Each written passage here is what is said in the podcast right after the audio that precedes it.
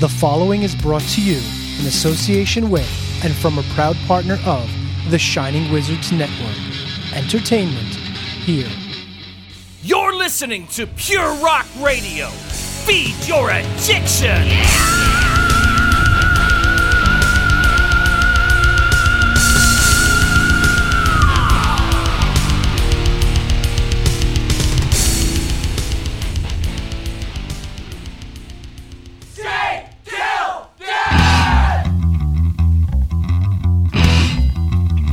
This episode is brought to you by the Bleeding Old Blood Club with this important message. The Bleeding Old Blood Club believes life doesn't end at 40. Live life. Take that trip. Learn that skill. Get in the pit. Learn to skate or get back on your skateboard.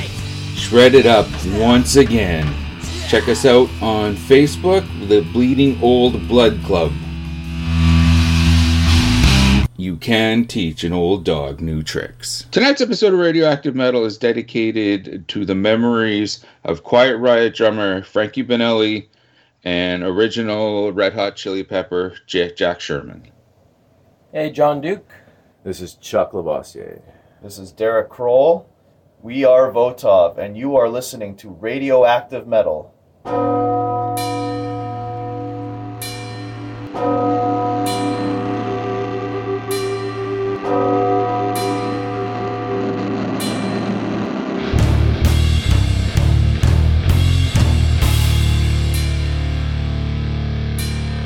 Welcome to Radioactive Metal.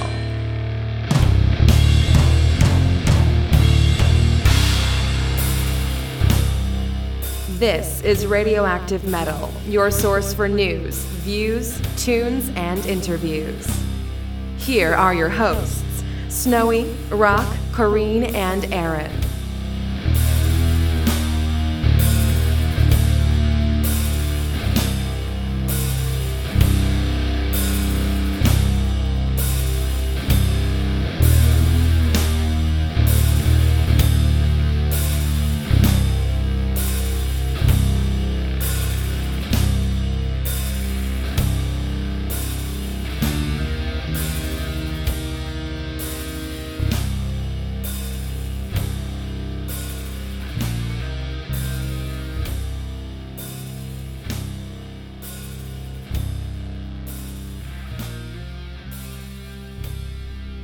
What's up, everyone? Welcome to a palindromic episode of Radioactive Metal. This is episode 621. I'm White. And this is Aaron. And dear listeners, this episode is brought to you by the great folks at Trve Kvlt Coffee, T R V E K V L T coffee.com. Go there today, sign up, subscribe. Not only will you not run out of coffee when you have a subscription, but you will also get not one, but two great bands, handpicked, curated, if you will, by Mr. Coffee Bean Occulta himself. Two great bands, trvekvlt coffee.com. Hang out with them on Instagram, trve.kvlt.coffee. Um, a great place to interact and also check out Embodiment Printing Press while you're out there because if you have a small business, maybe you've got an indie band that you're you're just starting up and you're looking for merch or something cool, talk to Mr. Coffee Bean Occulta because he will design some great looking things for you. He's doing that as a side gig. And uh, man, he makes some great stuff. I've gotten some cool pins and some other stuff from him. So yeah, check him out. Kvlt Coffee. Well, for sure, for sure. And I definitely um going to be in need of some Trve Kvlt coffee, which I have here right now in my custom made, very own, one of a kind Votov travel mug. Kind of Wow. uh kind kind of yeah, yeah. Now normally I this is what I use for uh taking to work and all that. Yeah. But I figure, you know, since we have the mighty Votov as tonight as tonight's creature feature, it's like okay, I better I better I better fill it up with some Trve Kvlt coffee and use it tonight. Basically, what it is is I got an old one of my wife's old Timmy Ho's travel mugs and slapped on a, a Votov sticker over the Tim's logo Nice. and all that. so I got my very own. That's what we call very Canadian Votov. custom. That's right. That's right. Very, very Canadian. And it's one of their stickers that um it's uh it parodies like a beer a beer uh can label Oh, nice. and, and all that. Yeah, yeah. Special Votov beer, Manitoba with six point six point six six percent uh al- alcohol. Oh, how convenient. Yeah, yeah. So, yeah, I kind of kind of had a self-inflicted long night last night, just kind of sitting back a little, doing a little more um, self-isolating. You know, as as good as it is up here, you know, in Manitoba, like we're still. You know, with the whole COVID thing, we're definitely on the better side. But I just, ah, I've got so much, you know, in my life that I have to be ex- extra cautious. So It's instead tough. of, you know, yeah, hmm hmm and especially since, uh, and it doesn't really affect affect us here, but uh, uh, uh Sturgis Yeah. last weekend, and I'm going to be talking about this on uh, my uh, brother show, Wrestling Night in Canada, because the band Fozzy, Chris Jericho's band, they were one of the bands playing playing uh playing Sturgis and it's got the wrestling community up up in arms about the whole thing. And uh su- surprise surprise you know they were already making announcements that people have you know have have contracted it from Sturgis and all that. Well gee you think Yeah, but see, here's the thing. I want to know how they're proving that. I want to know how they're proving that they got it from Sturgis and didn't get it on the way to Sturgis, on the way back from Sturgis, because you know it's not like they you know throw their bike in the back of their um, Honda Civic, drive up, pull it out, and ride. Like they're doing a long motorcycle ride. Most people do like a nice trek to get to Sturgis, you know. So right I, I I would like to see more data on how they're proving this because, I, especially here in the U.S., um, I am calling shenanigans on anybody who has any ties to the media because everybody wants to prove that their candidate is a saint and the other candidate is the devil. Um, and I think everybody is willing to fudge numbers to make that point. oh that's nothing new Well, exactly, right? yeah. Like government conspiracies, and that's a, oh, you're a conspiracy theorist. I'm like, motherfucker! Like it hasn't been proven time and time again. I like, it's like, well, no, they said they never do it again, right? And do you have kids? Are you a parent? Like, have you ever had your kids say, "I'll never do that again"? Do it two seconds after the after you they just said they wouldn't do it. Like, uh-huh c- like, come on. Oh, but they're the government. They're responsible. oh yeah Have you been okay paying attention to our last couple hundred years, motherfucker? right. But yeah, like I, I pulled up the CNN article on the Sturgis thing because I wanted to start checking that out. I want to see how um, how cases are exploding. But of course, it just says cases linked, and then you see like 15. I'm like, dude, those 15 cases are nothing compared to what's happening daily in other states oh for where- sure for sure but where still there wasn't a still, motorcycle think- rally. I think the point is is that um, should ev- everything else had been called off, had been canceled, has hasn't been happening, or you know, in one way, shape, or form, and you want to put on an event with four hundred fifty thousand people coming and going, it's like wow, like of course this shit's gonna happen. Well, yeah, but think about it. If there's that many people, that was not a bad amount of cases. Uh, yeah, yeah, but I'm sorry, one is bad enough. Well, I know, You know, like like now that's fudging numbers there, dude. but no, that's not fudging numbers. That's like like well, hard crunching well, data. that's that's Like I'm, yeah, I'm not that's- fudging anything. I'm not making a number right. up. I'm saying like You're- that's not. yeah, That's sorry. not a bad You're- average. You're using numbers here, which is Well, that's know, what people should be is doing bad. is using the, the real numbers. I mean, so here's the deal. 15 is bad, but yet nobody panics over the numbers for the flu. Nobody even worries about it anymore because we have the flu vaccine that lulls people into a false sense of security. People die from the flu every year. The problem is nobody understands this. Nobody understands how it's transmitted. We don't know anything about it.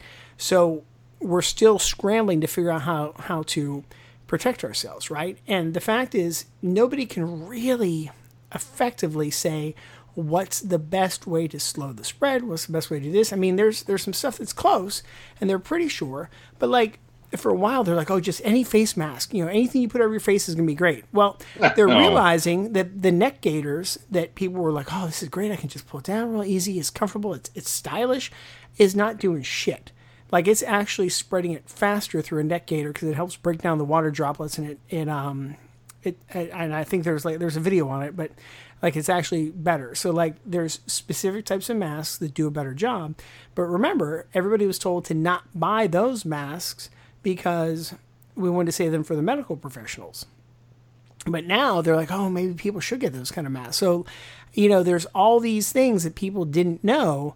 And every time somebody puts something out, well, no, you can't argue with this. This is what we know. Well, then in two weeks when it's wrong, you, nobody ever comes back and says, okay, we fucked up. Like I would have less of a problem with all of this if the CDC would be do would be like, okay, so remember when we said don't wear masks and all?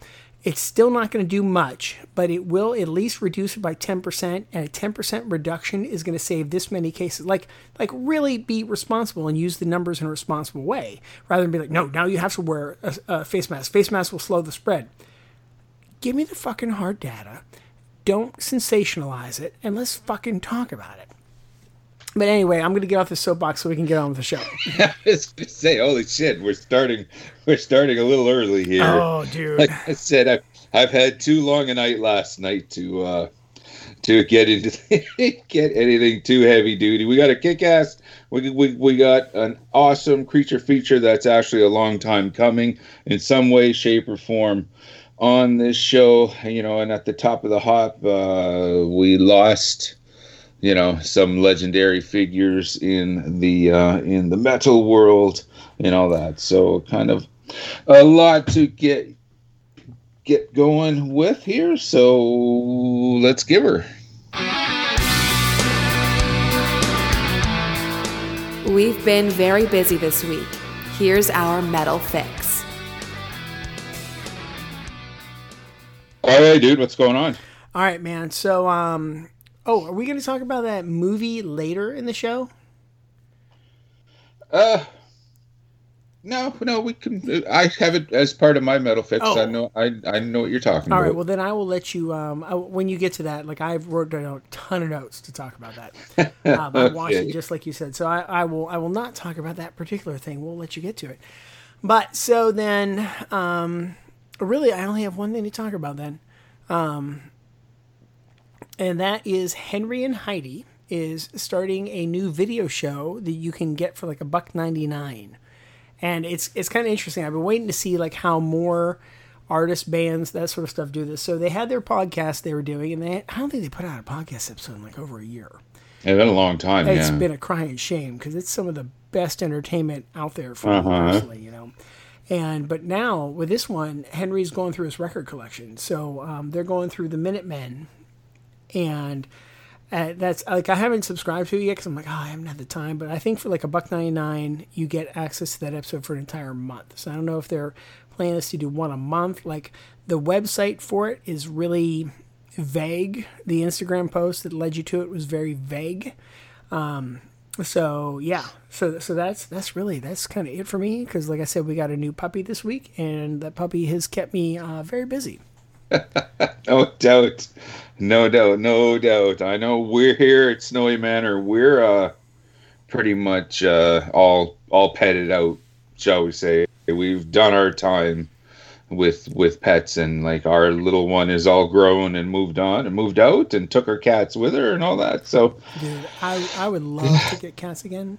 Like I was telling you off air, like I just I love cats. I've always had cats and dogs, and um, my my wife's allergic to cats. My daughter has certain dog allergies, so we we found um, like we got a poodle because poodles are very hypoallergenic. They're good for people with allergies.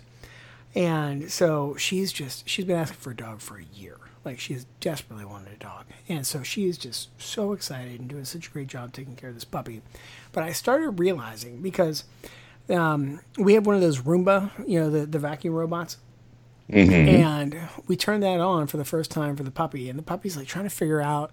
And the thing came towards it and like smacked its head off a chair because she was so panicked and she wasn't paying attention. Like, oh, oh no, because you know, and I always find that interesting because like you always see videos like that with dogs, but like when you see a cat video in a Roomba, the cat's normally riding the Roomba because the cat has conquered the Roomba, you know. Right. And I and like I was telling you off air, I started thinking, I'm like, you know, you never see like a bad pet owner that has a cat. You'll see bad pet owners that have like dogs and other things, mm-hmm. but you never see one with a cat because the cat will slit their throat in the middle of the night. Like they they will make sure you fall down that set of stairs. You know, they'll rub on uh-huh. your legs at the exact right time. Like like you can't fuck with a cat. You know. Yeah, yeah, no, no, and you can't, you can't really, can't really train them. You can't really, they, they don't listen. You know, it's just, I love the attitude of a cat. Yeah, yeah, me too. Like I was, I was Yeah. explaining to my my kids because they were asking like if the dog will drink milk. We're like, no. And then Nicholas like, well, cat drink milk. I'm like, haven't I told you the story about my cat growing up? Um, I had a cat. His name was Matthew, and I poured milk for myself into like a big mug with a big opening because it was good for like dunking a donut, right? And literally, it was Dunkin' Donuts. You know, no pun intended there.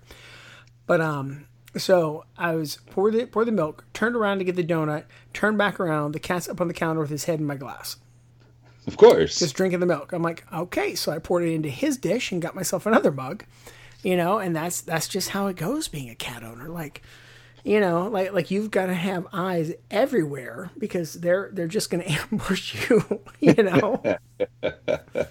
Yeah, yeah. And what is it with metalheads and cats? Like, just go on your average, you know, Joe Joe average metalheads, his his Facebook feed and all that. Every other picture, it seems like he's got he's holding his cat or how much he loves his cats and all that. It's I don't know. It's weird. It's I, they just seem possibly because they're independent but still part of a community kind of thing. You know? yeah, like, that could be it exactly. Yeah. you know, and very individual. Because I mean, like, look at the post that Gary Holt puts up. He does Catter Catterday uh, posts every Saturday, and he posts some of the funniest stuff, man. Like, oh goodness, he kills me. For sure, for sure. Yeah, yeah. Like I said, I think it all comes down to the attitude for my metal fix.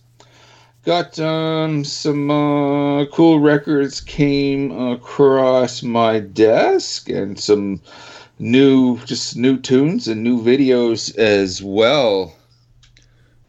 First of all, some cool records coming across my desk is um well I've had this it's been out for a little while. I'm really just getting to it now, but the new the the, the debut record from Skeleton kind of yeah I know like uh, it's the first time. One of one of the things about that is that I I kind of put off giving it the attention was just the name. It's like really? You know did you, did you stay up all night thinking of this? you know? So i was just kind of oh okay well you know all right i'll give it a i'll give it a spin anyways. And i was actually kind of surprised. It turned out to be some really cool stuff and we'll drop a track from them some cool heavy death grindy stuff stuff that you know okay this is right up snowy's alley i should have you know horns down to me for uh not for judging a book by its cover i guess you know, like there's that old saying. Isn't it so funny how we'll do that as metalheads? Like, we'll see a title like, oh, this, you know. But then, like, if you think about, it, like, what if they just really love skeletons? Like, I would probably never call a band Skull, but I've had a fascination with skulls since I was like eight. Like, I've always had skulls around my room and all that sort of stuff. Like, it was not uncommon for me to have anything with a skull on it somewhere in my room or on my clothes or a pin, you know. But, like, if I call the band Skull, people are like, ugh, you know. Uh-huh. Like, what if they just really like skeletons? Maybe you walk into their house and it like looks like you walked into a science classroom. there we are. There are. Let's go with that. For sure.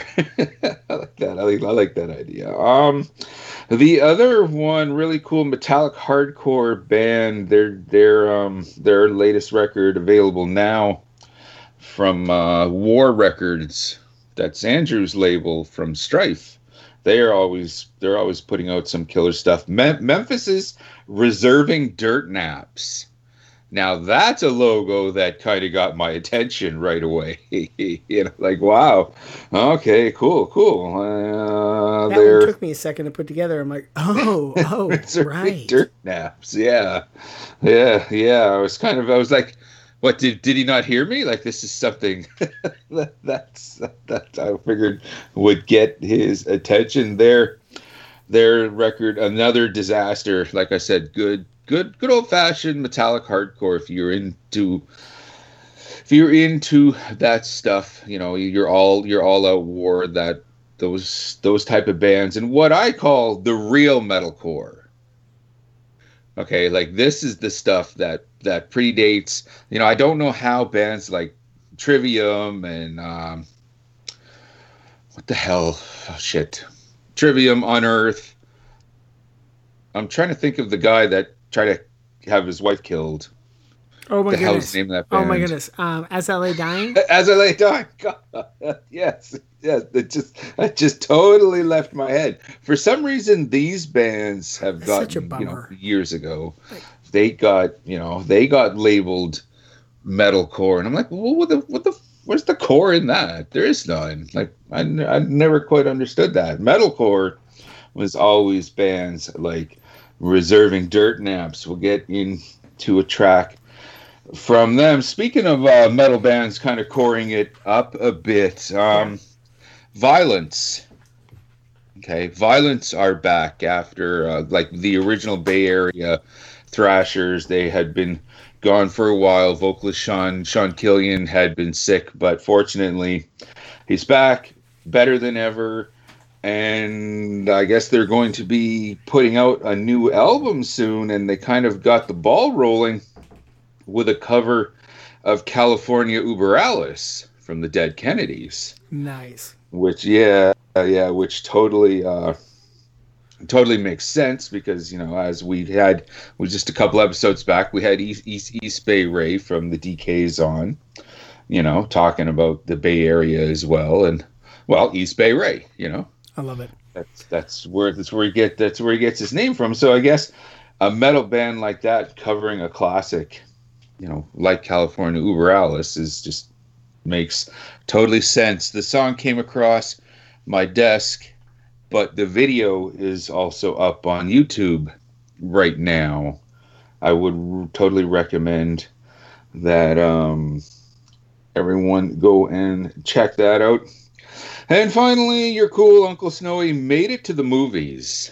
Dude. Before I kind before I kind of get into that though, um, I don't know if we discussed it on the show or if you and I just just did off air, but we were talking about how much we were enjoying the Umbrella Factory.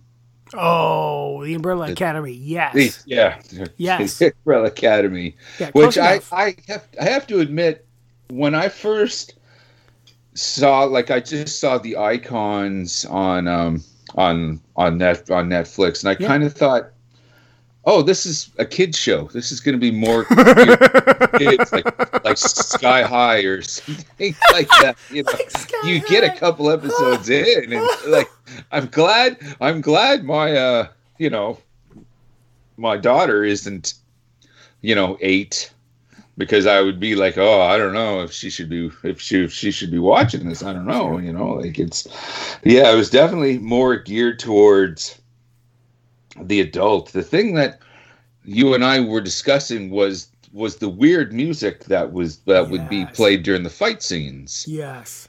And you said, well, wait till you get to the second season, episode, Episode four, four. or five, or whatever it Yeah. is. There's going to be a Kiss song that Well, so- not, you're not going to expect. Before the Kiss song, let's revisit season one real quick, right? And so, for anybody who hasn't watched any of the seasons yet, spoiler alert, right? We're, we're going to spoil it here. Right. It's been out a few weeks, so catch up. But anyway, so how about in the first season, um, the Istanbul, not Constantinople, um, by we might uh, they might be giants, like the fight scene in the diner to that one with five and the and the two thugs. I'm trying to trying to place it. That's uh, to, to to to hear it again. Uh, like Istanbul was Constantinople, now it's Istanbul, not Constantinople. da, da, Oh, okay, da. right, right, right. Yeah. Okay, Like I was like, holy crap, like what are they doing? They pick the craziest songs, right? And the kid who plays five, like if he is not getting some sort of award for his oh, acting, Jeez, yeah. yeah, he he is amazing. He's an amazing actor because you really believe that he's like a 65 year old man stuffed into a kid's body. Like it's, Yeah. it's amazing, right? All right, mm-hmm. so episode four of season two. Kiss. Right. And I I kept saying I'm like it's not going to be what you expect. So, what Kiss songs would you have expected for a fight scene, Snowy? Uh, I guess. Uh, God of Thunder, War God? Machine. Yep. Yeah, yeah, maybe. Um, I don't know. Even I love it loud. Yeah, oh, that'd be a good one. Yeah, You know. Yeah, just some boom, boom, boom. King boom, of the boom, Mountain, you know. even. Yeah, like just Yeah. something. Not though. Not. I was made for loving you. Yes, wasn't that amazing? When- I was just like, what the hell? Oh, Dude. shit! My jaw hit the floor because I'm like, because like you can tell, okay, I'm like, okay, it's about to go down, and then you hear, dun, dun, dun, dun, dun, dun. I'm like, no, no, no, effing way, no. Oh, dude, it's so good. Which that kind of reminded me as I have my own little I was made for loving you story that I'm going. I don't know if I did, if I shared this maybe on a Kiss episode at one point or whatever, but I remember oh, it was about the eighth grade, junior high, and I was at one of my junior high dances, and I asked this girl that was in one of my classes in my homeroom mm-hmm. if she wanted da- to to dance. And ironically enough, her first name was the same as Mrs. Snowy's years later. Okay, Wow. Okay. I asked I asked her to So you have a dance. It was it was kisses I was made for loving you. Okay, Yeah. fine. We went out on the dance floor. You know, she's smiling. Okay, it sounds like you know we're having we're having we're having a really good time. I'm really digging it because she's totally hot. Okay, and she just starts crying. Her her face drops. She just starts crying, and she runs out of the auditorium. Oh my goodness. I'm like, oh shit. Okay, I guess I should. I guess I should be the gentleman and go see what's going on. Okay, so I go outside and I find her, and you know, I ask her, you know, is, is everything all right? What can I do, and all that. And she said, well, I just broke up with my boyfriend, and this was our song. Oh no. Ah, now, okay. 13 years old. Okay. All I'm thinking at that moment, though, is I guess we're not making out later tonight. Then. You're I guess awful. that kind of. And I Well. I, I, I, I could forget that. You're just terrible. The, the what goes through the mind, you know, of a young teenage boy, you know.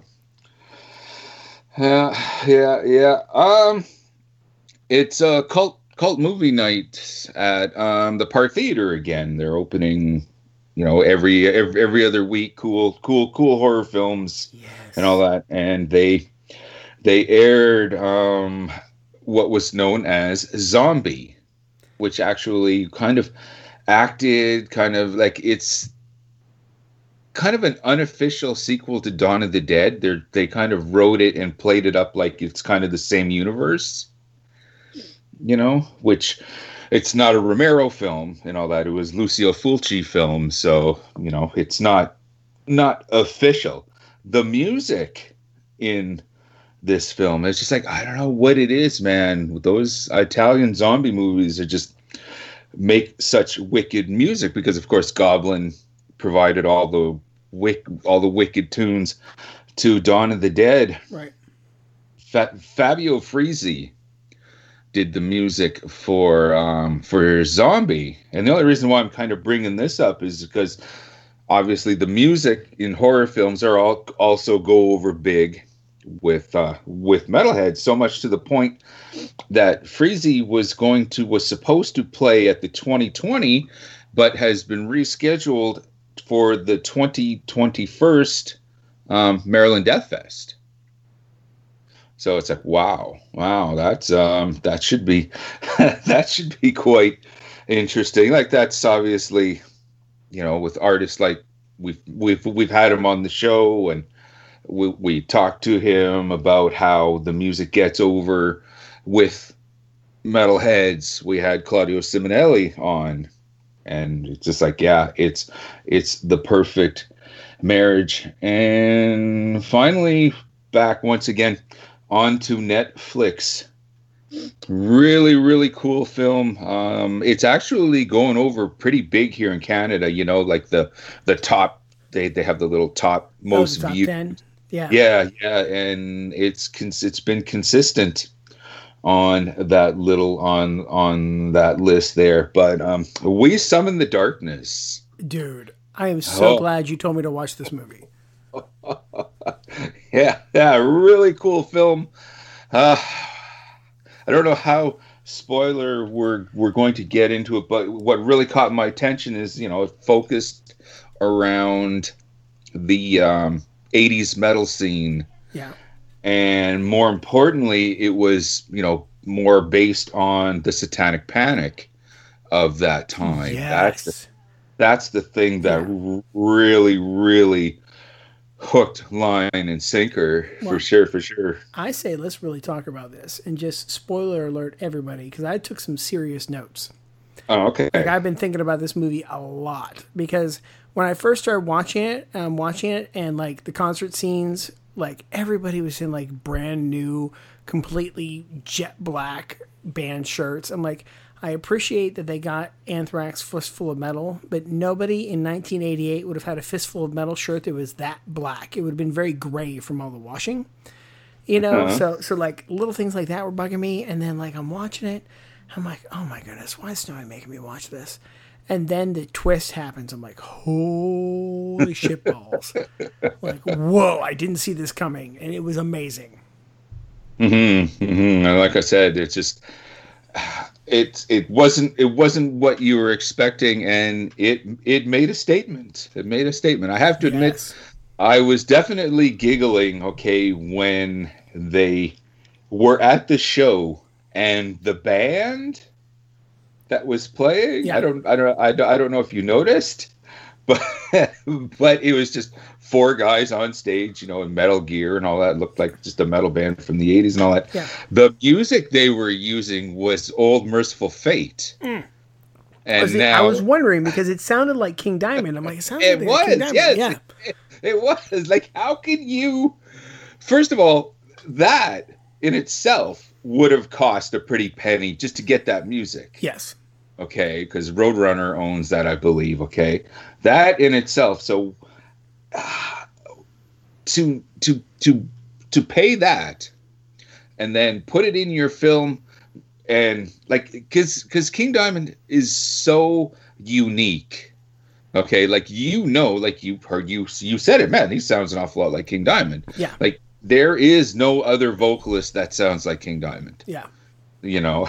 So so to hear that voice with that band it just it, it just really you know you know you they didn't even you know try to get a king diamond look alike or you know at, at for what they paid they probably could have got king diamond himself to make a cameo it probably would have cost the same See, that's probably my biggest complaint with the movie is while like they're trying to set in 1988 and the twist is amazing, like the budget did not go into recreating the period. Like yes, they got um like the, the right concert t-shirts, quote unquote. Um and there was nothing funnier than understanding why the girl that was so skittish and was afraid of everything wearing the Lucifer's army like later like it all clicked. I'm like oh.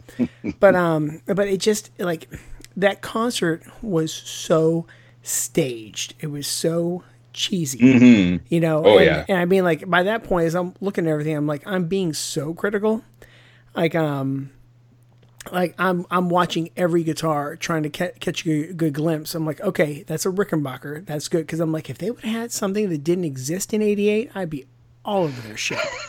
you know, I'm like, for the love of God, like make it look somewhat authentic. Like the most authentic thing, like I think the most authentic thing of that first part up to the concert was the guys throwing the milkshake on the girl's car, right? Because that was a very very I don't want to say popular, but that was a very common thing that idiots would do back in the 80s. You know, it'd be like, oh, watch this. I'm going to throw this and it's going to go over their windshield. Ha ha ha. And then the retaliation with the firecrackers. I thought that was hmm. hysterical. I'm like, oh shit, that's accurate too. Like I forgot about doing that stuff. Like, so like those things were very endearing. But like, a- as a metalhead, I'm like, you tried, you, you did, you know. And, and honestly, I, they won the most points when they had the guys talking about um, the conversation with Metallica and Mustaine. And it's like, yeah, Metallica sucks since Dave Mustaine left. Yeah, but we got Megadeth out of it, man. I'm like, yeah, that's a legit conversation. Yeah, like that's pretty good. I mean, fuck, we still have that one today. You know, Yeah, it is. Yeah, fifty or sixty years later. Yeah. yeah, yeah. It's it, it's still going on. Yeah, I know. I I know what you mean. You know about the devil being in the details and all that. Because I remember um, an episode of uh, that '70s show. yeah, Okay, and it was based, you know, in 78, 79, whichever it was. And they had a they had they had a a, a vinyl copy of Kiss Kiss Alive. Okay. And you know when the records get old or Yes. older and you start to get that um the circle, the outline of the Yeah. record on the covers, you you'll you'll you'll get that sometimes if you haven't taken proper care of your shit. right. Okay. Well, it doesn't take a year or two for that to happen, you know, and with the time how however old that the that the album is and what year that it was based in, you wouldn't have gotten No. that that circle in that amount of time. Like that record was quite old Yeah. and and it showed and it's it's it's stuff like that now i know i would have taken one look like if i was charged of props or whatever on that show and if they had consulted your cool uncle snowy you know as a creative consultant for this movie we could have straightened all this shit out because yeah And they we should have. yeah because, because like literally they could have shot this in Winnipeg and all you would have had to do is like guys vintage concert shirt night nothing that existed after 1988 everybody would have showed up looking as authentic as fuck. Oh hell yeah. You know? hell yeah. And it's it's cheaper to shoot in canada anyways. Exactly. You know because you just got to pay in moose dollars That's right.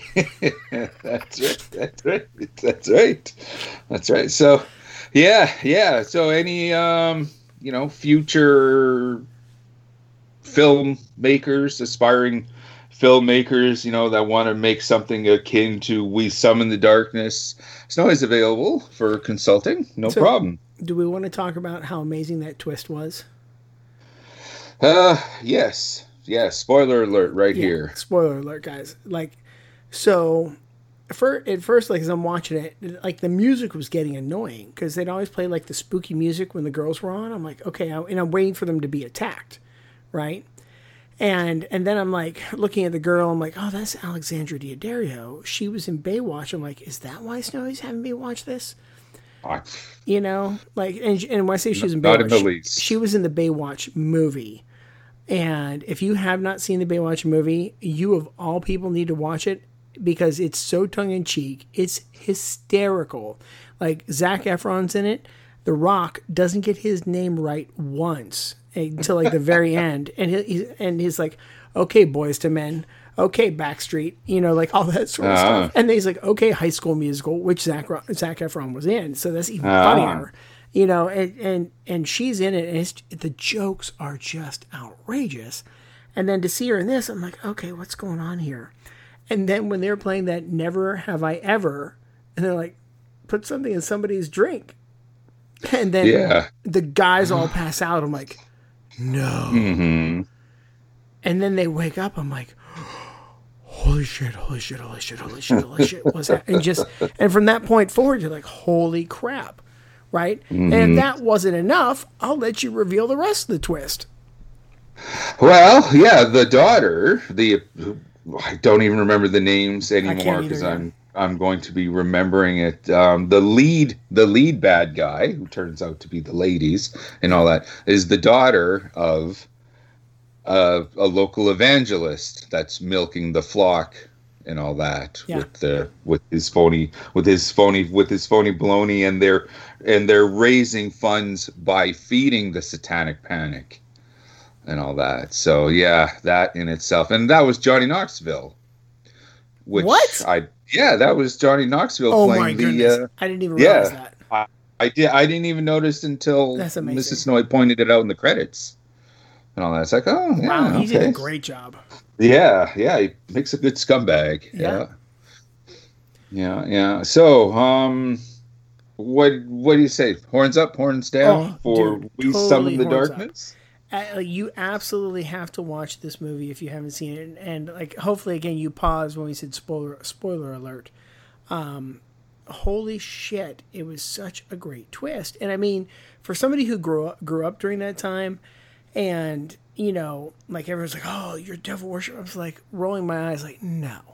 That's really not what I'm doing. I like the music. Can I please just enjoy this? You know, and it, because of growing up in that time, it's like when people are like, "Oh, the, they're homosexuals, they're sinners." I'm like, "No, they just men who enjoy men. Can we just please let them be happy?"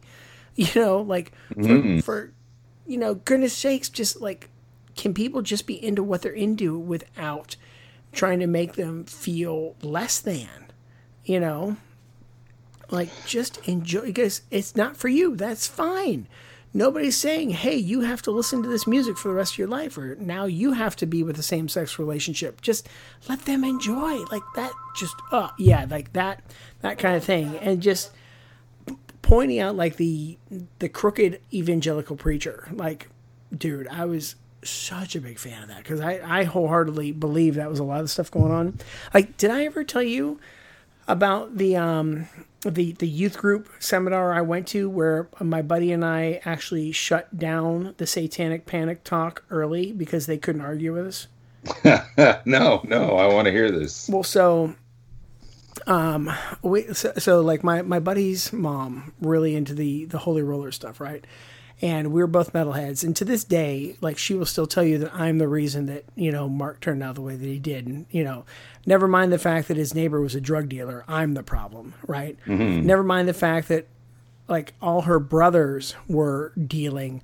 I'm the problem, right? But anyway, so um, we go to some youth group thing, and there's this you know seminar because you, you you went through all your little groups and it was how you learn the stuff so there's seminar and how music's affecting our youth and they're showing all these images and and they're doing the typical thing like the lightning bolt in acdc means um you know means this. If you have a moon and stars that means that they've made a pact with the devil. This means they made a pact with the devil. And and, and, and like all these other kids that don't listen to metal and have short hair are like like shaking in their boots quaking right? Quaking and mark and i are like putting our hands up we're like well wait a second um, i'm like that lightning bolt they're like yeah i'm like that lightning bolt i'm like you're sure that means that they made a pact with the devil and they're like absolutely that that's what that lightning bolt means i'm like because that same lightning bolt is on the chest of the Murky Dismal Murky Dismal doll by Rainbow Brite that my sister has. So does that mean that Mattel sold their soul to sell that doll? Fair and the play. guy's face just goes red. And then, like, uh, my buddy jumped in with something else. And then when they brought up the moon and the stars, I'm like, okay, so the moon and the stars, like, so if anybody who uses that, they're a satanic, you know, something satanic. Absolutely. I'm like, because that symbol's on the back of Palmolive dish soap. So are you telling me that Palmolive dish soap is satanic and we shouldn't wash our dishes with it? That's right. Like, it's evil. dude. It's evil. And and and it's not like we had to do a lot of prep. It's just like paying attention to your fucking world around you. And I'm like, so is that what you're saying? You're like, you can't work in these absolutes like this. I'm like, Paul Mall's using it. So are you saying that they're a Satanist company? Are you going to stop washing your dishes? Are you going to lick them clean? Like, what are you going to do here? You know, so because of that, he got so frustrated, he dismissed our group early. But then the worst part was the next day for my sister's group, they pulled out the big guns and were playing all these horrible videos of people finding the satanic rituals and chopped up bodies. So my sister, unfortunately, who did not have a strong constitution, was oh. submitted to all these very gruesome graphic videos.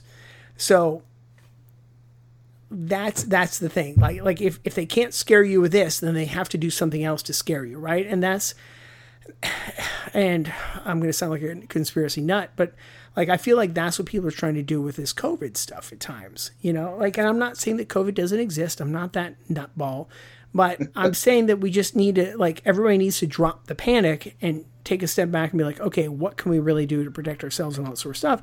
And the same thing with the Satanism, you know, because I mean, like, were there real, you know, problems? Yes. Let's look at, um, and I can't remember any of their names, but the whole Swedish death metal thing that there was that movie that I still haven't seen.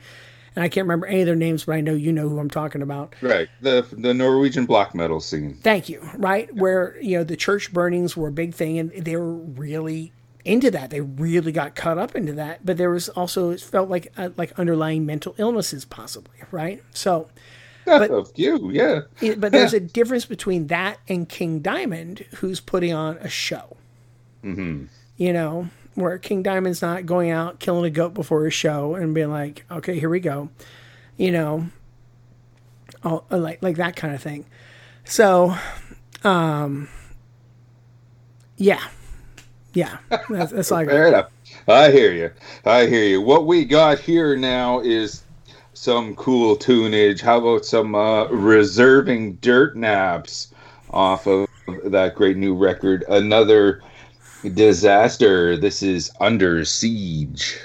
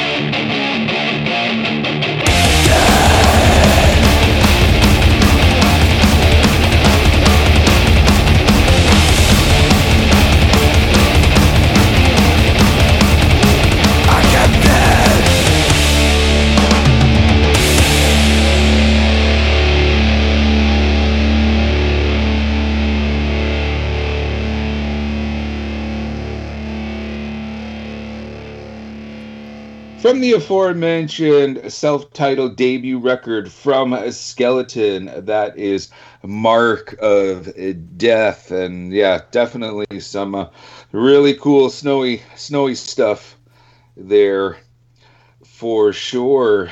Tonight's creature feature, you know, unfortunately, it should have, we should have had them on a long time ago. They are from Winnipeg, you know, here. I actually, um, and we're, we're going to speak about it in, like, we, we spoke about it in the interview itself. But I go back with members of this band, you know, more than 30 years now when they were, you know, a local unsigned band called Immortal Possession.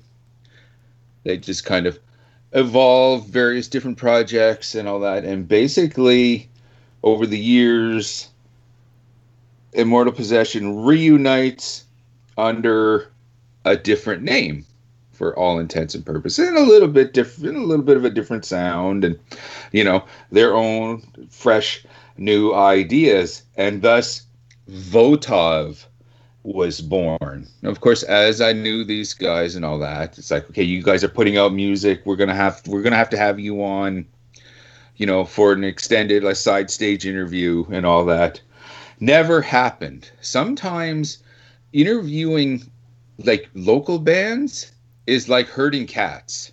like it, it, it really is. Yeah. Is since we're talking about cats because people have, you know, when you're at home, you have lives, you have schedules, you have jobs. These these gentlemen have wives and kids, and like they you you know you're busy. Oh, yeah. You know you can't you know and music, unfortunately, right now is kind of a side thing.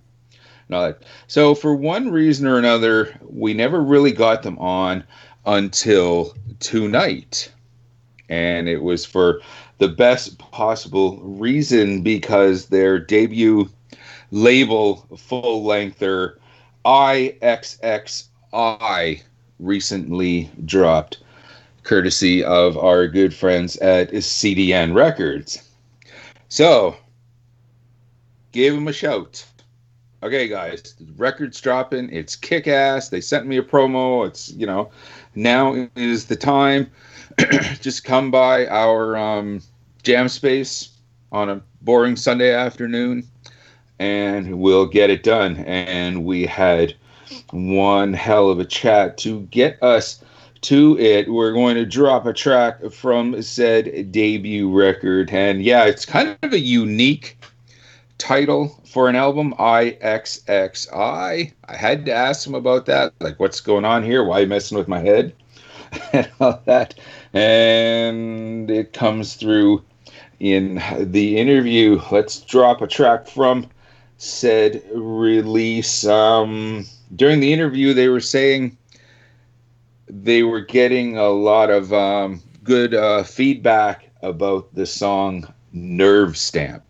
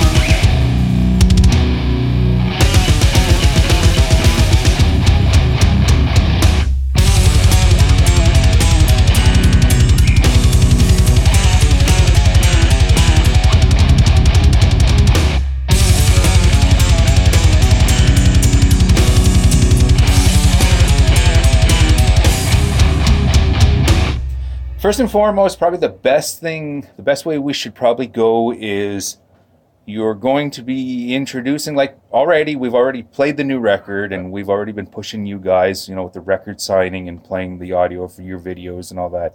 So our listeners will already be, you know, somewhat familiar with you, but maybe give, just in your own words, a brief bio who you are, what you do, your mother's maiden name, whatever you may think is good to get our listeners some idea as to who you are and what you do. Anyone? Well, I'm Chuck. I uh, sing and play guitar. Uh, write a lot of songs. I uh, make all the artwork for the band. I do a lot of like uh, production work and uh, editing of songs and uh, things like that. Right on, right on. Yeah. What we'll have already played a song from the new record, and last episode we did already, but maybe in your words, kind of give us your musical vibe as to what you are and what you do. Well, for me, like it's, I guess, because of where we come from, we're old school death metal. That's what we are. Um, there's no other real word to describe it. Um, we just play what we feel, and like I, I you know, I don't know. I think there's uh, a lot of new little tricks and stuff that a lot of people do, and I don't really do those things. I just do what I like to do on guitar, and there's no real. Uh, rules like you know there's categories sometimes or if you play this type of thing then you're in this category Mhm. we have a couple of black metal sounding riffs we're not a black metal band but we it doesn't matter there's no rules We got some Yeah, thrash a lot of thrash i guess too, too yeah. right Mhm. because we also come from that too but yeah Right on, right on. With this new record, which as we speak, okay, it just dropped two days ago. The new album, okay, now I've always been like, I'm, I'm not exactly sure the name of this record, and I've already talked about it on the show, but IXXI, there's, there's more to it than that. Yeah, for sure. What is the idea, the concept? Is, is, is that a Roman numeral or is that the, the actual name? Did I get it right? Like, what's the concept here? Well there's a period after every letter right Right. so it probably wouldn't be a roman numeral in that case Okay, you're one up on me. I didn't even think of that. Yeah. but uh, the periods actually represent something too okay. and the words all have meaning too, each word. But I think I'm going to keep that for lyrics of a song on the next album. Ooh, Mr. Mysterious. I like right, it. I like it. Yeah, and I'll probably reveal the uh, the multiple meanings because there's at least three meanings. There's probably four, but Ah, Yeah. So it's an acronym. yes. Right on, right on, right on. Okay, cool, cool. And this is the big D butt on CDN Records. Yeah. Um, how did this deal already come about? Uh, well, we've we've known Craig from back in the day. Like basically, he's been around as long as uh, No. Mortal Possession. 20 years, yeah, 30 No, years, yeah. thir- yeah. long time. So yeah, we we knew of him back in the day, and over the years we've kept in touch, and he's always wanted to re-release all the old Immortal Possession stuff, and we were like, well, we're not really doing anything with Immortal Possession. We are not really. We don't want to rehash that stuff. It's you know, it's done. It's done, kind of thing. Um, but we have this new band called Votov, and that's the direction we're going. And he, the last album, he was interested in signing us, but it was kind of a miscommunication, and we had already had the album delayed almost six months because of things with the drummer and whatever at the time. So we decided to self-release it. This time around, we sent him our EP and he was like, "Yeah, I'd definitely be interested in signing you guys." And we had a few other offers on the table, but he basically gave us what we were looking for, and he has a good reputation. It's a great label. He's got tons of uh, releases under his belt. So, Mhm. and he's and he's basically a one man operation, Canadian. and he's Canadian. Yeah, and he trades So- with other labels all Mm. around the world, like so that, that's yeah. huge too. I like that. It's old school mentality. Yeah. So so basically, he was like, "Yeah, we'll sign you guys. What do you want?" We basically already had something drafted up that we were looking for, and uh, we had at that time we had thrown the idea out to Derek about maybe re-recording the Immortal Possession songs, not Mm. re-releasing the old demos. And uh, once we told that to Craig, he's like, "Well, why don't I sign both your bands?" Right on. So Yeah, I'm all for that. Yeah. yeah, yeah. It was a, a very good thing for both bands. Mhm, mhm, And, mhm. uh, you know, it's a lot of work to learn all these songs from scratch for me because I'm coming into it with a fresh set of ears, too. Like, I'm trying to replicate what the, the drums were doing in the demos, but also kind of give a, my own spin, you know? Mhm, mhm, So- mhm. It's going to be good, though. Yeah, yeah. You guys had announced first signing with Votov with CDN, and I'm like, okay, this is great. And then a little while later, you guys, oh yeah, we also signed on with Immortal Possession. I'm like, oh fuck, right on. Yeah, I know. I'll tell you, Absolutely. like, We're stoked about it. yeah, from like we demoed the Immortal Possession songs already, and they sound wicked, right? So now Derek has recorded the drums for most of the songs for the actual album, and they sound wicked. Yeah, I got 3 I'm- to go. I'm working on this stuff right now, so I get to hear it where other people don't or whatever. But I love it. I'm like, fuck yeah! So here we go. It's coming. Right on, Like it's going to be killer. Finally, these songs are going to sound right, you know? Okay, like like the Uh, way they should yeah, sound. Because you know, sure. back in those days, we were you know recording. Uh, we weren't as good uh, as players as we are now, and all that. And uh, just with the people we were working with, it just wasn't. And you know, I'm not. I'm not saying the studio. The studio was good, but it's just the time was like fucking analog. It wasn't Mm. digital stuff, where it was easier to edit and all this stuff. So. You had to get all your takes pretty damn right, you know, instead of doing multiple takes. and you had a budget back then, right? Yeah. Yeah. And you had time and you'd be like oh no if we don't get this done it's going to cost money so Oh, extra. yeah. And now we just studio. take your time. We time take it's like our you know time. We have our own rigs. yeah. it's like i don't feel like singing today so i won't sing today instead Right. of i gotta sing and this is You gotta be the, what we get so Mhm. whatever so, Although we got to push ourselves too. That Well, yeah. we don't want to fade into mediocrity either, Yeah. right? Where Mhm. we're just Right on, right on. In okay, in with with a new Immortal record does come out, and you've already had say this Votov record out for a year, Yep. and all of this shit blows over, and maybe it's time to go out on tour. Right.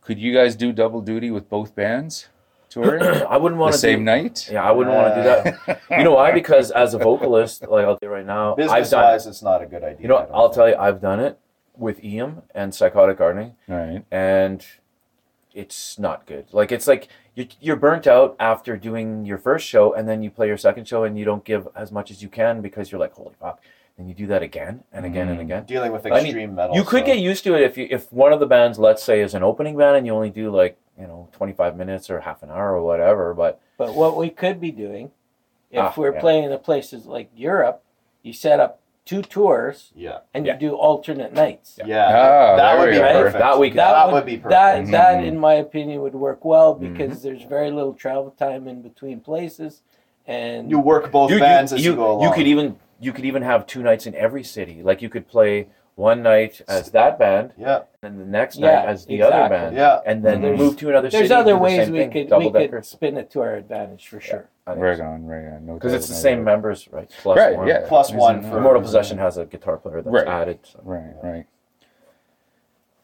Okay, you're going with this with this new record. You're going to be introducing yourself to a lot of new fans, and hopefully, I'm doing that as Yeah. well Definitely. here with this. But you guys have been around for a long time within the Canadian metal underground scene. But it's almost you're like I said, you're, there's going to be a lot of new people. Okay, so how do you kind of see yourself? Do you guys still see yourself as the grizzled veterans, or has this kind of replenished you guys into, you know, we're young guns again now because of this record? I don't think uh, I've ever thought like. I think I just I'm the same age all the time. Right. I don't think I ever think, you know, I'm a little more tired nowadays, but I don't let that bother me, kind of thing. But Mhm. other than that, um, I don't know. You summed that up quite well for me as well because Yeah. after working all day and then coming home and I'm recording the album on my like spare off time, which is only a couple hours at a time. So I Mhm. try and make that time count, right? So Right. Right. yeah, but yeah, when you get you know in your mid thirties and you know your forties like Chuck and John. Yeah. So It's it's, a- a, it's a little, little more bit difficult. more uh, of a delicate situation. Yeah. But with fans, okay, like if you were to start getting some press in like Decibel magazine, you would be in the Dude, the it- fresh blood Oh, it- section. yeah. already Oh, yeah. i'll tell you this already it's exciting like uh just uh, having the album and seeing it and hearing it and just thinking like we just created these songs and stuff and it's it's awesome right? So that's exciting and that invigorates us and makes us Yeah. feel like yeah And the young- presentation and when we get to play it it's like it's really fun and stuff. Um, so yeah i think that in itself and having a lot of people talking about it is exciting and that makes us even more like oh yeah this is great and we want to do it more like you know. Never never really had the attitude like oh we've been around for 30 years we're not doing this we're not doing that. It's like we love playing music Mhm. and quite frankly to have an album out on it like like for us as kids that was our dream Yeah. is to be signed to a label and have a a product out on a label and to be doing this you know what i mean so Mhm.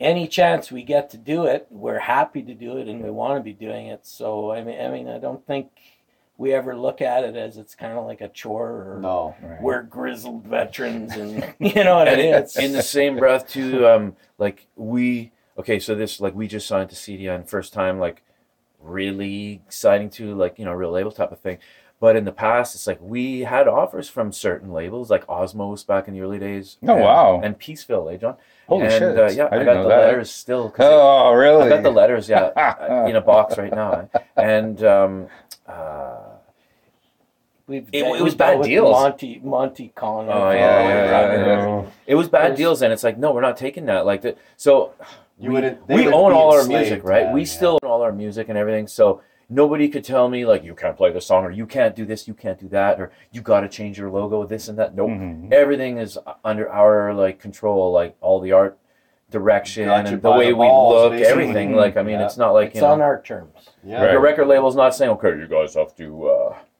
you guys have to wear these jumpsuits and uh, what Change your image. Or whatever, you know, it's like, oh. go to this studio? We, have, we haven't gone into massive debt or anything. Like we Mhm. don't have to take out you know Right. A massive do this. loan to go on tour and to buy on to a tour and Mhm. to put out our product and everything else, right? Which is we we didn't want to do that. We wanted to do everything kind of on our own terms and own all our music and all our rights to it and basically be our own the masters of our own destiny, so Yeah. to speak. Self-sufficient.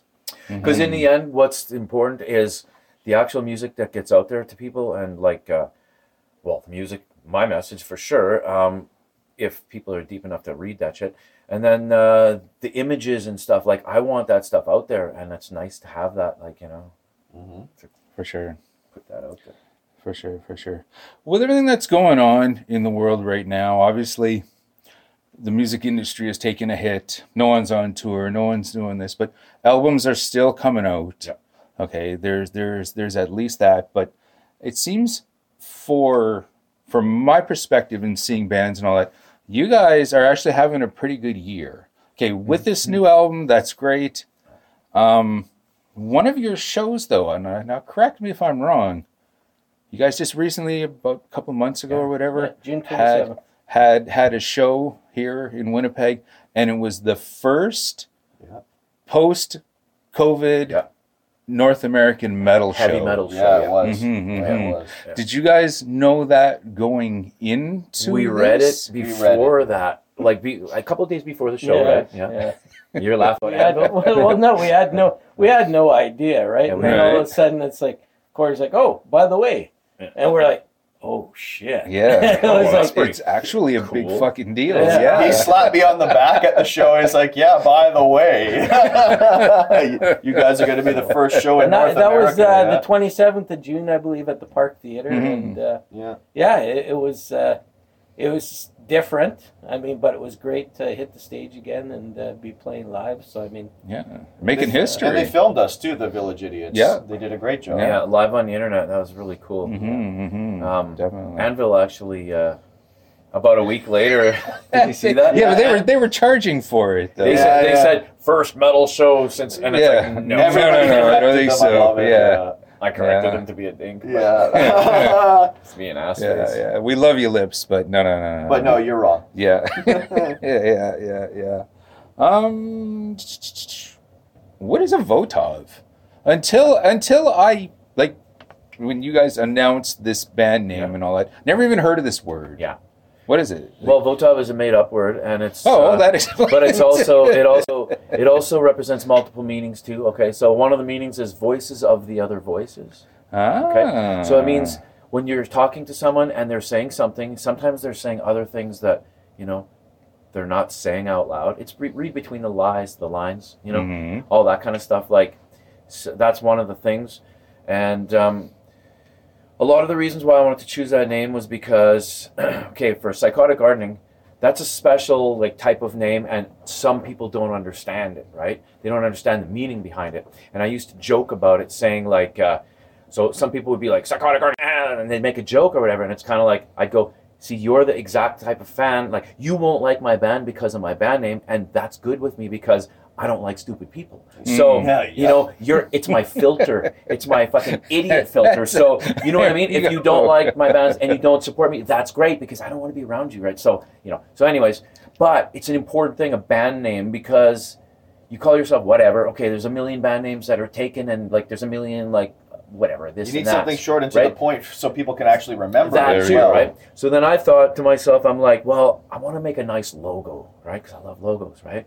And I want it legible because I don't like fucking scribbly scrapply, like sticks. yeah, pile of stick shit. And I hate that shit. I fucking hate it. I don't like it I think it's dumb. It's the Mhm. stupidest fucking thing you can do as a fucking metal band. Yeah. I'm gonna fucking who's playing blah, blah, blah, and blah, blah, and blah, blah, I don't know. I don't know who this fucking It's band useless. is, but you know Yeah. whatever. Those logos are It doesn't do any bands any good. Uh-huh.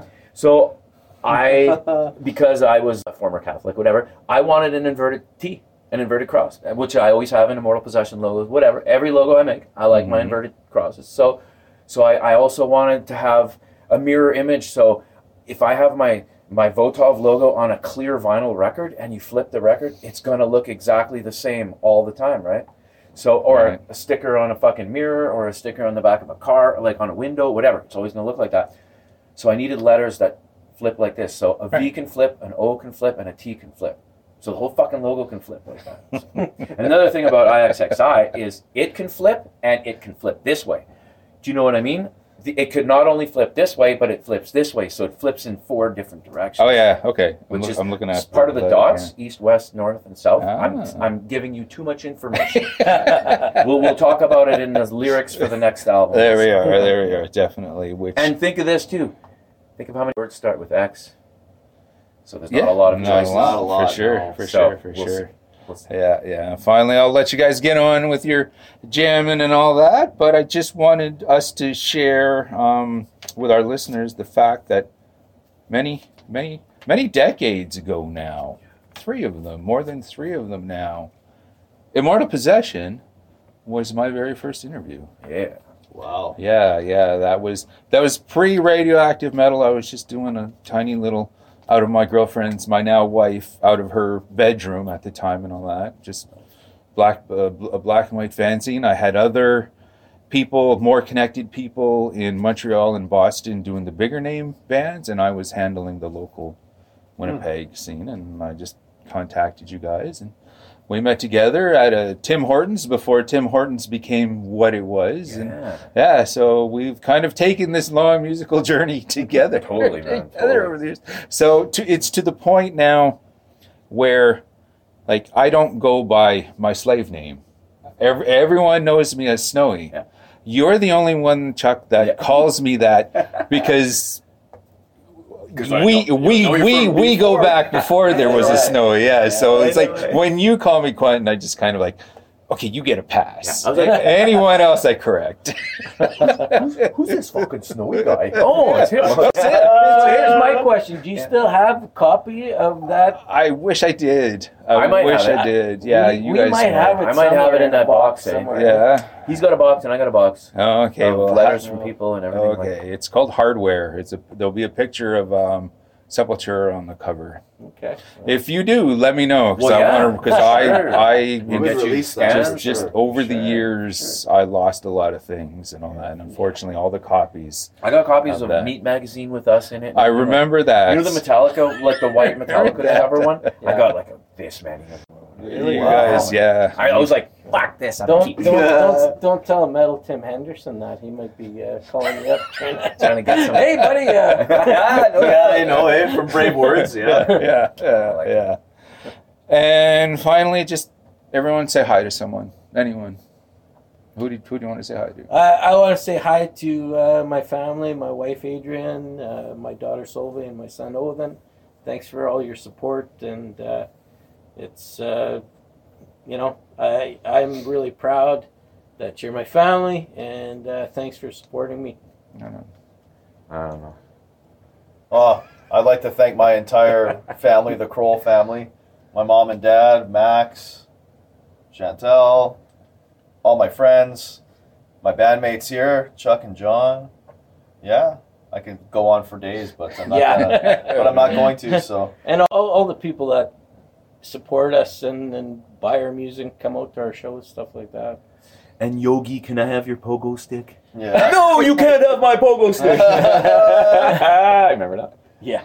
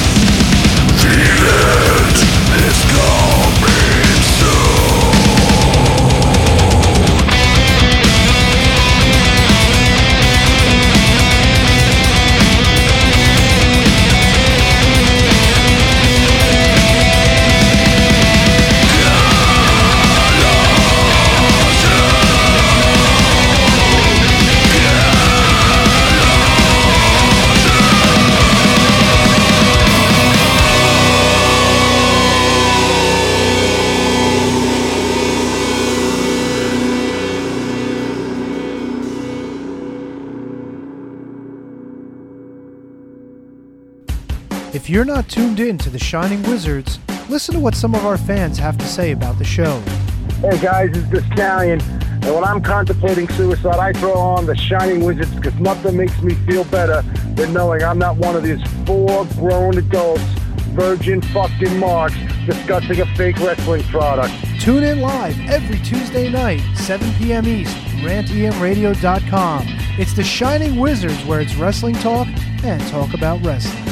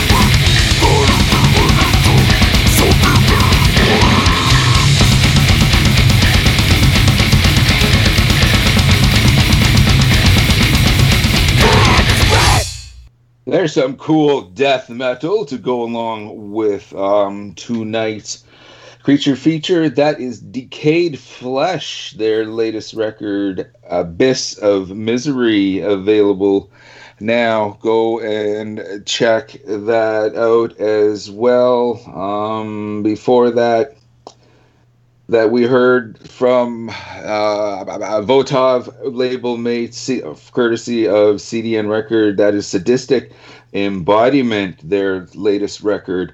Blood Spell drops September 18th. That is Gallows Hill that record really caught my attention too, and um, that was one of the things before we we pressed record with the boys in Votov. We we went over just how much we were digging that record and what great guys they are as well. So good stuff, good stuff. Thank you so much to Chuck, John, and Derek. Probably should have introduced them individually uh, to start the um, to start that interview off with. But thank you so much, guys. It's been a long time coming, but it definitely paid off now. The top of the hop we did um, mention. Unfortunately, you know, it's always it seems to be radioactive metals. Um, uh, duty, you know, to share in the sad news when we lose, you know, someone within within the metal world, and we lost one, Jack Sherman, who was an original Red Hot Chili Pepper. It was just announced. I just saw it earlier today as we speak. I don't think I didn't catch exactly whys and wherefores and all that, but yeah, yeah, that's too bad. It was um I never really discovered the chili peppers until Mother's Milk. Uh, me too. Yeah, yeah. Like I kind of, kind of knew knew who they were because there's some other metalheads that kind of dug it that I knew and all that. I just never really gave it much attention un, until that until that record, and I never really got got past you know that record. That seems to be really the the only one I got into. Now, like it's just like the Chili Peppers just kind of blew up. Okay, and I'm now to the point where like all I have at work is terrestrial radio. Yeah. And it's just I hear I hear a, a modern Chili Peppers song, and like okay, I'm I'm out. I, like I said, at work I spend more time changing the radio stations than I do on my on my actual job. So that's too bad. When, like I said, I didn't even I didn't even know who this gentleman was, but it was kind well, of our. He was kind of a blip in the Chili Peppers history, because like, because uh-huh. Hillel Hillel Slovak is the guy you always hear about is the guitarist prior to John Frusciante. And so Hillel was part of the original group and then apparently left for like a short stint. And that's when Jack came in. And Jack filled those shoes. And then Hillel came back. Ah. And because Hillel's the guy they always talk about, like, you know, when they talk about losing him, it's like losing a brother kind of thing. You know, and then Frusciante, mm. I think Frusciante's first record was Mother's Milk. Um, I think so. Because I was really okay. into the Chili Peppers for a while. Like, once I heard Mother's Milk, I'm like, holy shit, this is amazing. Like, that, that record's amazing. I went back, listened to the older stuff. I'm like, man, these guys. And then Blood Sugar comes out. I'm like, okay a little bit different, like but I like some of the stuff that's on there. But then I can't even tell you the stuff that came later, stuff like red one red hot minute and then that aeroplane. I'm like, what the fuck is this crap? Like it just wasn't. It didn't have the same energy, you know, because like mm. they're all amazing musicians, but I felt like it really got watered down. Because like if you hear Flea, just like do stuff on his own, he will do some amazing things that are also insanely musical. Mm-hmm. And like that's and that's what he was doing on those first few records. I'm like, wow, like this is some amazing stuff, pushing the limits, very musical still. Like it's not like it was like um like something like the instrumental rock where people are like, okay, I have 10 seconds, let's see how many notes I can put in between those 10 seconds. You know like like they were they were doing cool stuff but it was also very musical. And i just feel like it really got watered down. Um as they got more in touch with their feelings but hey you know like like it's working for them they're making money you know and and I don't have to like it. That's just it. Like yeah, you know, you, got, I, you can always change the channel. That's right. You can always change the channel. You can just not buy their records for sure for sure, for sure. One of band's records that I did buy, and I love this band from the moment I heard them. The way, way back, the 1983, 84 Metal Health album. Was a huge Quiet Riot fan. Like when I when I went, uh, they they for and of course we're going to talk a little QR here because we lost drummer Frankie Banali. Yeah. Which is which is which is too bad. The gentleman had been sick for a while now. We were kind of hoping, you know, for the best, and unfortunately, he did finally succumb to it this week. With myself, like there's two periods of my life. You know, there was before 1984, like in terms of music and all that, when I just kind of listened to everything. Right.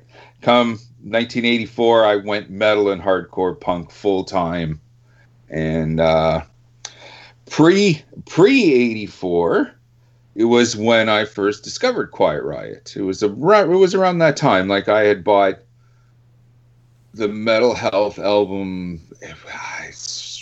It was before I want to say maybe about a year before going metal full time. Like I'm, I got as you can see, I've got nothing prepared. In my notes, I have Frankie Banali written down for this whole for this whole segment and all that. So I'm not exactly how long. I just remember I had bought Metal Health before going metal full time. All that. So uh, yeah, right. Pretty much right from the start. Now I understand. You know there was you know the stuff with Randy Rhoads, the you know previous previous to signing on to uh, Pasha Records or which, which whichever whichever whichever label it was there. But that's that was kind of when Quiet Riot really took off, and that's kind of when I discovered them to the point that I often say, okay, there was two concerts that I saw before, you know, but my first real concert being the metal, the hard rock, whatever. Okay, my first real concert was Quiet Riot. All that. So, um, which was actually a pretty kick-ass bill. They had a, a, a not as well-known Whitesnake and Kick-Axe with their with their with their first album was about Kick-Axe. yeah, they were fucking amazing as well. So yeah, Quiet Riot, my first real concert, shall we say? So yeah, big fan, and that's too bad. What about you? When did you first discover Quiet Riot? Oh, dude, come on, feel the noise. Like, like that is absolutely what did it. Between it was between that and um and Metal Health, bang your head, you know. Right. Um, but I mean that album with Metal Health, like, dude, like the drums on the beginning of "Come On, Feel the Noise," which you know is a Slade cover, and which Mhm. I didn't know at the time, but I'm also a huge fan of Slade because around that same time I also discovered um, "Run Run Away" by Slade. That's that "See Chameleon lying Uh-huh. there in the sun," like That's still a favorite song of Oh, mine. yeah, I Yep. love that song, right? And the American version of that album, "Keep Your Hands Off My Power Supply," like I, I went through great lengths to get that on vinyl and then CD, and now you can get it everywhere. But that's a whole other thing. But, um, like hearing the Slade version of "Come On Feel the Noise," and then hearing the Quiet Riot version of "Come On Feel the Noise," it's like, yeah, Quiet Riot really deserves all the hype they get for that song because Banali's do ka do ka do ka like that opening mm-hmm. completely changed it, made it so much more metal, so much more aggressive, and so much more of a party, you know. And then, like, let's talk talk about the fact that he also went on to play on one of my favorite Wasp records, "The Headless Children." Mm, mm-hmm. Like, like, because that's that's the album that had um, the Wasp cover of "The Real Me" by the Who. Oh, that's a favorite song of mine too. Yeah. Oh, it's insane that cover. You know, I mean, like the original is insane, and to think that they could even touch it, like they did, they did a great job with it, right? But like I, I always loved the Headless Children record. Um, Mhm. sorry, that's more than likely my mother-in-law calling. Um, But I mean, so you know, he played with them. He played with Wasp, Quiet Riot. Yeah, I was hoping they were going to grab it quicker. Sorry about that. But um, and then I don't recognize the the other um, bands here. But I mean, dude, he was a badass drummer. He was 68 when he passed. You Mhm. know, so I mean, like, yeah, raise a glass, metalheads. Let's, let's For sure. celebrate the, the life and work of this guy. Are You bringing you bringing up the Quiet Riot Slade um, connection, and like it's like those those two bands they had that symb- symbiotic relationship that worked wonders for both. Oh yeah. It really did. It really did. Um, that cost pro wrestler William Regal, Steven Regal at the time, that cost him his job in World Championship Wrestling Really? at one time. Yes, yes. Regal was. I- Oh, I can't remember. Like I, I just heard the story on on a wrestling podcast, but Regal was doing an um, radio interview in studio. Okay, it was it was Regal and um, Kevin DuBrow from Quiet Riot, the vocalist. Okay, and William Regal is British. Okay, it's got it's got the accent, and his character is, you know, at the time a very British character as well. They really they, they really played it up, and all that. Well, turns out Regal was a big Slade fan. Oh. Okay. Okay, now DuBrow, not knowing this, Oh okay, made the statement, "Yeah, we made Slade a lot of money." Oh jeez. Okay, not saying this smart diplomatic thing like we had a great symbiotic relationship with Right. them and they're good guys and all that. No, no, he pulled the rock star shit. Regal not happy, started choking him out ah! on live live live live on the air Oh, saying no so no no you know you know these guys made you a whole bunch of money because you covered their songs and you did this and he starts choking DuBrow out live on the air. When that got back to the big wigs at World Championship Wrestling they ended up what in wrestling terms is known as giving your future endeavors you know, we wish you all the best in your future endeavors and all that. So he basically, but then he went over to the WWF and his career really took off. So, yeah, yeah, there's there's a fucked up Quiet Riot story there that I should probably uh, share on uh, when we sit down in the next couple of days to record our brother um, program wrestling night in Canada as well because like the idea of wrestling night in Canada is just it's three guys that are wrestling fans from the same heavy music scene here in Winnipeg as well so I think that's kind of relevant there um do we have anything else that we want to share before we get to our indie spotlight I think those are the big things. No, I'm good. Okay, let's go.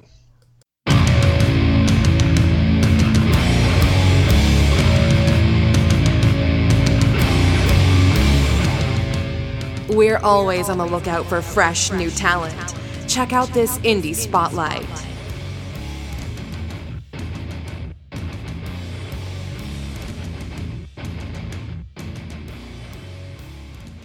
With tonight's indie spotlight, dude, I have to admit I was pretty torn. Okay, because I'm like, okay, like this new record came across my desk. Great band and all that. It's good to see that they're back and all that, but that was just it. Toronto's entropy go back go back the i remember seeing their demos and all that around 1990 the late the late 80s in the canadian metal scene. And um so really with with that kind of history and they're back they're reunited they're making new new music and all that i was kind of like ah, should i should i save it? Should i save it? We should actually have them for a side stage interview. Oh, that'd be you know there's de- there's yeah there's definitely a really cool story there to tell but it's like i was also thinking well mm, they could probably appreciate you know the press and the exposure for their new record force convergence available now wherever you find all of your indie music. So so i figured you know what? We can always just get them on the horn do the side stage and we'll drop a track from veterans entropy. This is a rip zone.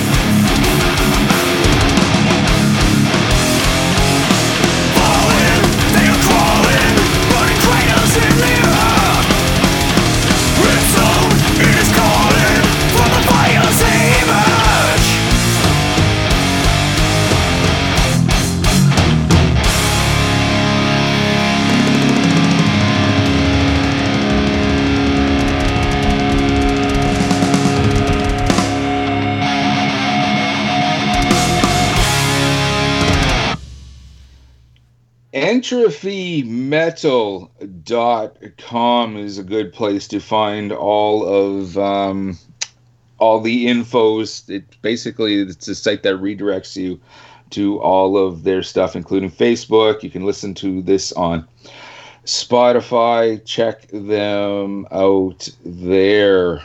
Face Force Convergence. So good, so good to have entropy back. Well, my friend, we survived another one, or at least I should say, I survived another one. So far, so good. yeah, yeah, yeah. It's been, it's kind of, it's it's been a a slow Saturday afternoon, but it's been a long day for me so far. But hey, it's when when it's self inflicted, I don't expect any sympathy, symphony, sim, sympathy. You know, because words are funny. What about sympathy for the devil? that's right. That's right. That's right. Yeah, yeah. Uh, and symphony for the devil, perhaps. That's that's that devil music from the Satanic devil Panic. music. It's the devil's music. well, we certainly hope uh, everyone is enjoying their devil's music here on Radioactive Metal. How can uh, people get a hold of us? Well, before you go any further, before you contact us, here's what I need you to do. As you are listening to this, if you're listening to it on a podcast on Friday when it comes out, because that's the first thing you do every Friday, you would happen to know that today, as you hear this, it is August 28th. That means that you should head to the Record Store Day website, make up your list, make sure that you have talked to your local record store to see what they're doing and what their plans are and how they're handling things. Because I, I meant to talk about that episode, but I forgot. And then go support your local record store because we've got to keep the Indies going and we're going to make sure that we do that. And then in a week from you hearing this, it will be, oh my goodness, um, Bandcamp Friday, which means Oh. that um, any of the Bandcamp bands that you support are going to get all of those proceeds. So find some great independent bands on Bandcamp to support, right? Like we've given you Mhm. tons. We give you a great indie band every week. So, Mhm. you know, there's no shortage of great artists to go out there and support. So, those are the first two, two things I'd like you to do. After you've done that, head out to radioactivemetal.org. You can go back and listen to the episodes where Snowy and I have discussed our picks for this first upcoming Record Store Day release here on August 29th, um, as well as other great indie bands that you could support on the um, Bandcamp Friday. So radioactivemetal.org to get all those. You can send us a line. Tell, tell us how happy you are that we have enriched your life by dropping us an email at radioactivemetal. No, crap. Radmetal666 at gmail.com. You can check us out on Instagram and Twitter, radmetal666 or at radmetal666 rather. Facebook.com slash radmetal. And then if you would like to write a letter, like you're like, you know, COVID has me not doing much. Um, I saw this great pen online and some cute stationery with skulls and blood dripping from it.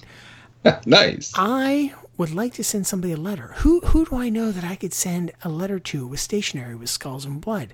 How about grandma? Well, not if we want grandma to survive this pandemic, but how about Snowy? Snowy would Mhm. love it. He'll he'll use his skull sealing wax and seal the letter back to you. And um, the U.S. Postal Service here is undergoing a lot right now, but um, Uh-huh. the Canadian Postal Service, because they you know run on moose mail, they're ready to go. so you can drop us a line. We'll get you Snowy's address. You guys can write letters just like the old days, like like they would have in 1988 when We Summon the Darkness was taking place. hmm Yeah, yeah, the old pen bangers. So dirty. Day, Every time you say yeah, in the the back, the back, the back of the old Metal Forces magazine. You know, part of that whole scene was uh, was the snail mail letters and demo trading and live tape trading and all that. If you want to continue that, you want to you know do a do a throwback to that golden age of metal and all that. You know, you're you're a veteran, you're an old timer like us. By all means, yeah, go check us out on Facebook. Drop me a line with your snail mail address, and that would be most awesome. In the meantime, Oh, but wait, there's oh, more. oh, oh, wait, no, no, But yeah, wait, there's more yes, because not there- only do you have all those great ways to get hold of us, you can hear us first every Thursday, purerockradio.net. You can also enjoy us on Spotify thanks to the fantastic people at the Shining Wizards Network, shiningwizardsnetwork.com. We are a part of that family of lifestyle podcasts, wrestling podcasts. Our brother, sister, our broadcast, um, uh, a wrestling night in Canada happens to be hosted over there, hosted by one Snowy and Ducky, who was on here a couple weeks back. and somebody else who I don't think I've ever met. But Have you have not met Matt yet? You know. you will. but someday, someday I will. But so we are proud to be a part of that network because man, the guys at Shining Wizards are just great dudes, like super Mhm. good dudes. Tony's a blast, and I feel like now that's everything. Um, you know, of course, if you're listening to this on iTunes, leave us a review because that helps us come up higher in the rankings. Tell your friends about us, or if you know somebody that would just be mortified by listening to the show, absolutely share it with them. Um, for sure. because we enjoy that joke. Just drop us an email so we know we're in on the joke because that's always fun Mhm. too. Um, dude, I can't believe this. Did I tell you about something I learned about last week called Doom Tiki? Doom Tiki. Doom no. Tiki. Okay, and I meant to write this down for my metal fix, and I just just happened to glance over. So I want to do a surf and skate episode so bad. And last week I'm on this. Uh, I, I told told you guys last week I was like attending this online like tiki festival that happens in California. Well, they had this woman on who um, does these doom metal themed tiki pop ups. So it's like like the tiki, you know, beach theme kind of stuff, but with doom metal. I'm like, oh my goodness, I love this, right? And um, so I I jotted down her info and made myself some notes because I want to try and get her on the show for Doom Tiki Please, please, yes. because that's just completely up our alley. Yeah, completely up our alley, Doom Tiki. But anyway, that on that note, ladies and gentlemen, now Snowy can send us off. Right, right. And sending us off, we're going to drop a track from the brand new Assimilation record, Tainting the Purity. Available now.